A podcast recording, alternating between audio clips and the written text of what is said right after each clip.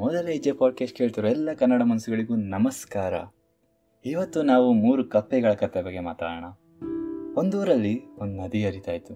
ಅದ್ಭುತವಾದ ನದಿ. ಆ ನದಿ ತೀರದಲ್ಲಿ ಒಂದು ಬೆಟ್ಟನೂ ಇತ್ತು. ಆ ಬೆಟ್ಟ ಹತ್ಬೇಕನ್ನೋ ಆಸೆ ಆ ಊರಿನ ಕಪ್ಪೆಗಳಿಗೆಲ್ಲದಕ್ಕೂ ಇದ್ವು ಆದರೆ ಯಾವ ಕಪ್ಪೆನೂ ಅದರ ಪ್ರಯತ್ನಕ್ಕೆ ಮುಂದಾಗಲಿಲ್ಲ. ಯಾಕೆ ಅಂತೀರಾ? ಯಾಕಂದರೆ ಆ ಬೆಟ್ಟದ ಪ್ರಯತ್ನದಲ್ಲಿ ನಾವು ಬಿದ್ದು ಸತ್ತೋಗ್ತೀವಿ ಅನ್ನೋ ನಂಬಿಕೆ ಅವರೆಲ್ಲರಿಗೂ ಇತ್ತು. ಆದರೂ ಒಂದಿನ ಮೂರು ಯುವ ಕಪ್ಪೆಗಳು ಏನಾರ ಬಿಡಲಿ ಇವತ್ತು ನಾವು ಬೆಟ್ಟ ಹತ್ತೆ ಹತ್ತೀವಿ ಅಂತ ಮುಂದಾಗ್ತಾರೆ.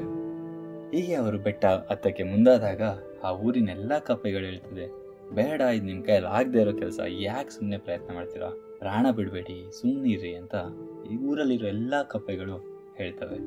ಆದರೂ ಈ ಮೂರು ಕಪ್ಪೆ ನಾನು ಬೆಟ್ಟ ಹತ್ತೆ ಹತ್ತಿನಂತ ಮುಂದಾಗ್ತವೆ.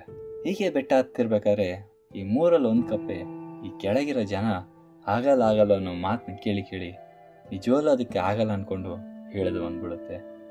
ಮತ್ತೆ ಇನ್ನು ಸ್ವಲ್ಪ ಮುಂದೆ ಹೋದಾಗ ಎರಡನೇ ಕಪ್ಪೆಗೂ ಅದೇ ಡೌಟ್ ಆಗುತ್ತೆ. ಆ ಡೌಟಲ್ಲಿ ಕೆಳಗೆ ನೋಡಿದ್ರೆ ತುಂಬ ಹಾಳ. ಎಲ್ಲಿ ಬಿದ್ದರೆ ನನ್ನ ಮೂಳೆನೂ ಸಿಗಲ್ಲ, ನಾನು ಇನ್ನು ಹತ್ತಕ್ಕೆ ಹೋಗಲ್ಲಪ್ಪ ಅಂದ್ಬಿಟ್ಟು ಹಿಡಿದು ಬಿಡುತ್ತೆ. ಇನ್ನೊಂದೇ ಒಂದು ಕಪ್ಪೆ ಮಾತ್ರ ಯಾವುದಕ್ಕೂ ಕಿವಿ ಕೊಡದೆ ಆದರೂ ಪಾಡದ ಯಾವ ಪರಿಗಂದ್ರೆ ಅದ್ರ ಬೆಟ್ಟದ ತುದಿಗೆ ಹತ್ತೇ ಬಿಡ್ತು ಆದರೆ ಈ ಕೆಳಗಿರೋ ಎಲ್ಲ ಕಪ್ಪೆಗಳು ಆಶ್ಚರ್ಯ ಅದೆಂಗ ಕಪ್ಪೆ ಮಾತ್ರ ಮೇಲೆ ಕೇಳ್ತು? ಅದೇನಷ್ಟು ಬಲಶಾಲಿನ? ಹೇಗಿದು ಸಾಧ್ಯ ಅಂತ ಯೋಚನೆ ಮಾಡುವಾಗ, ಈ ಕೆಳಗಿಳಿದು ಬಂದ ಈ ಎರಡು ಕಪ್ಪೆಗಳಿರ್ತವೆ ಆ ಮೇಲೆತ್ತಿದ ಕಪ್ಪೆಗೆ ಕಿವಿ ಕೇಳಲ್ಲ. ನಾವು ನಿಮ್ಮ ಮಾತು ಕೇಳಿಸ್ಕೊಂಡ್ವಿ, ಇಳಿದು ಬಂದ್ವಿ.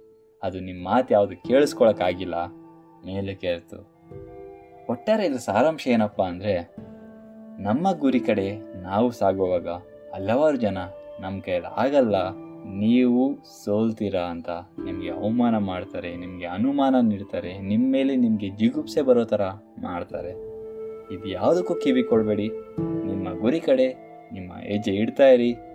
ನಿಮ್ಮ ಗೆಲುವು ಖಂಡಿತ ಸಿಗುತ್ತೆ ಅಂತ ಹೇಳ್ತಾ ಇಂತಿ ನಿಮ್ಮ ಪ್ರೀತಿಯ ಆಕಾಶ್ ವಿತ್ ಸಿಂಧು. ಮತ್ತೊಮ್ಮೆ ಸಿಗೋಣ ಹೊಸ ಆಲೋಚನೆಗಳೊಂದಿಗೆ. ನಿಮ್ಮ ಗುರಿ ಸಾಧನೆಯತ್ತ ಮೊದಲ ಹೆಜ್ಜೆ ಇಡೋದನ್ನ ಮರಿಬೇಡಿ. ಧನ್ಯವಾದಗಳು.